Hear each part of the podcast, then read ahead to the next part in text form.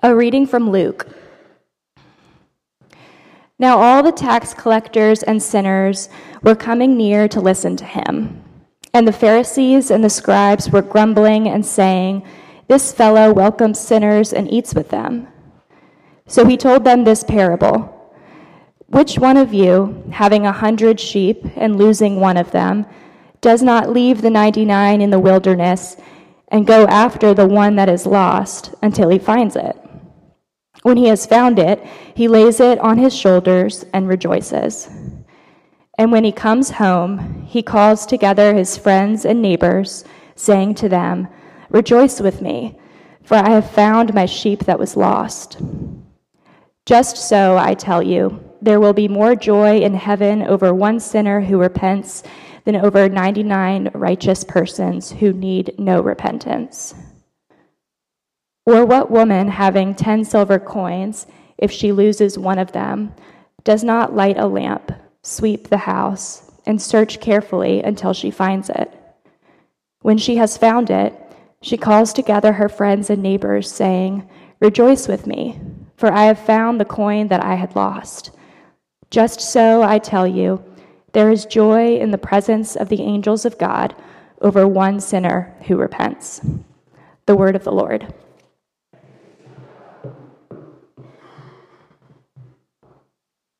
The name of the Father, and of the Son, and of the Holy Spirit. Amen. So, good evening. So tonight we have the parable of the lost sheep, the parables of the lost sheep and the lost coin. So, you may remember these stories, they may be unfamiliar to you. Either way, it's really about Jesus going to any lengths to rescue the lost, to search them out. And it caused me to think about how that sheep and that coin felt while they're waiting to be found. So the sheep, I imagine, is in the woods somewhere, caught up in brambles, can't do anything, just waiting. And the coin, too, in some dark, forgotten corner, and it's not daylight apparently, she has to light a lamp. So forgotten, feeling forgotten. But what does it feel like to be lost like that? So I started thinking about what does loss mean to me? What is what comes up for me? Well, the first thing is that my husband Stuart lost his phone Thursday night, and you never lose your phone, I'm sure. But we walk around just calling, calling, calling. Do you hear it? No, calling, calling. No, do you hear it? No, do you hear it? So then I finally remember, oh, I have Find My Phone, you know, that, that app.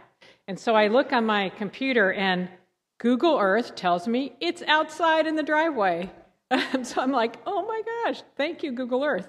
But I thought, how much more powerful God is than Google Earth, right? If Google Earth can find my phone, God can find you. So that, that made me feel much better. Then the TV drama Lost. I don't know if any of you were into that, or it, I think it's having resurgence right now, people watching Lost again. The terrible plane crash, uh, 48 passengers somewhere in the South Pacific, no one knows, and realizing that they're physically lost, but also the whole thing is about how they're spiritually lost, emotionally lost. They're um, just, it, it spins off in all kinds of ways. But the dictionary definition of lost is unable to find one's way. So not only has this plane crashed because it couldn't find its way, but it is an apt description of the human race and the human condition and what happens on that island with those people. Um, I'm also feeling just a little bit lost as I navigate the legal, the financial, the emotional sibling landscape of um, being the executor of my mom's estate.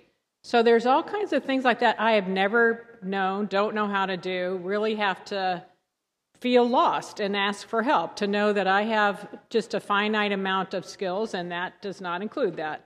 Um, and so, but I'm also finding out that there's a big mystery about my mother. Like as I go into this, I'm finding out more and more about her. So I'm realizing that lost can also be a season in your life, just a time where you um, kind of have to be reoriented, reoriented. That you you can be lost, have a lost feeling. And there are many forms of lostness. Um, there are there's that lost feeling when you're trying to make a decision or take an action, and you really want to do the right thing, and you perseverate and don't know what to do. So, um, you know, that what, what am I supposed to do here can make you feel really unmoored. There's the feeling when you truly don't know what to do, like someone's been hurt, or someone's sick, or maybe has cancer, has died or is estranged from you. Where do you go? Where do I go? What do I do? Who do I call? comes up with that. There is the lostness of getting what you want and then have it not be satisfying. Well, I thought that would make me happy, but it must be something else. I feel lost. What am I supposed to do with that? There's the lostness of loneliness. Who can I count on? Who cares about me? Who can I trust? What will happen to me? You know, a good thing can make you feel lost too, like um, starting college or starting a master's program, getting married, having a baby. All of those can feel like I should know how this goes. Everybody else seems to know how this goes. I don't feel like I do. I should know how to do this naturally, but I don't. It's a lost feeling. There's the lost feeling of aging, maybe retirement, facing death. What will become of me? How will I know what's happening to me? What am I going to do? There's the deep lostness of addiction, whether it's to working, like a workaholism or a substance, that can really lead you into deep valleys and deep dark woods. Theologian Karoline Lewis writes that there is also the kind of lostness that has been imposed on you, that is, by others. Your own sense of unworthiness has been affirmed by those around you, by society, by systemic sin that has told you time and time again that you are best swept under the rug, that you deserve to be overlooked. It doesn't take much effort to see the lost in our world, the lost that we ignore.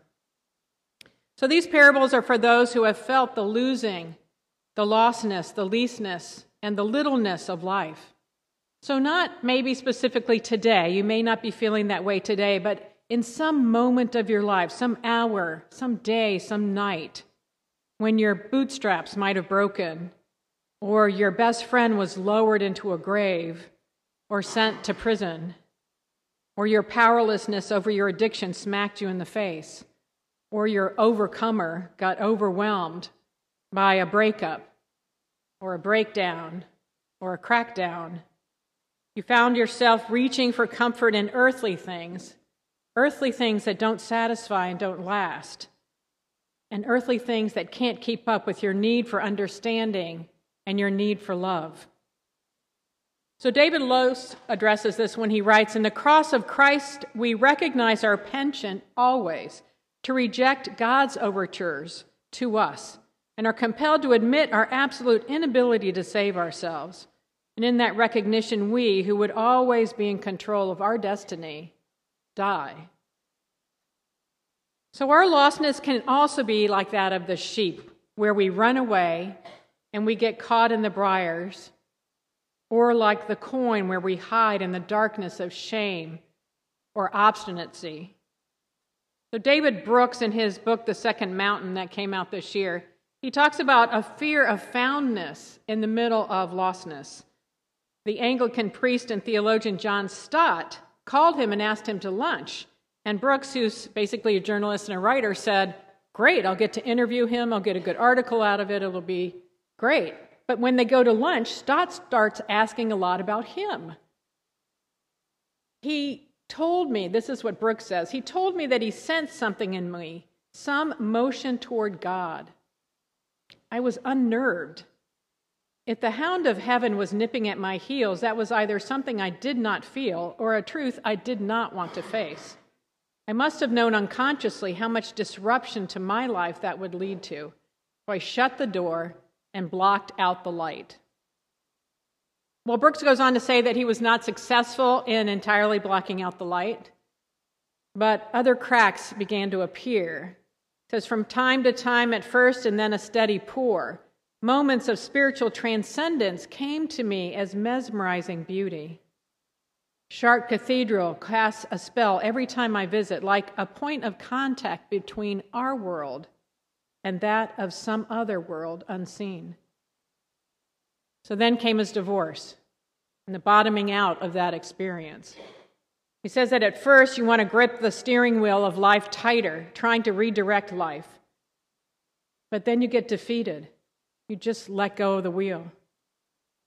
Through and after the pain, there were what Brooks calls stray moments of porousness, And he adds, I was going about my normal everyday life when suddenly, for reasons I don't understand, some mystical intrusion pierced through, hinting at a deeper reality.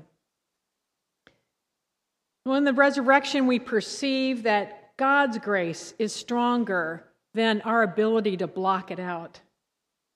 So we can rest confident that God has acted to save us and all the world. And in hearing this word of grace, we come alive again and we're new in Christ.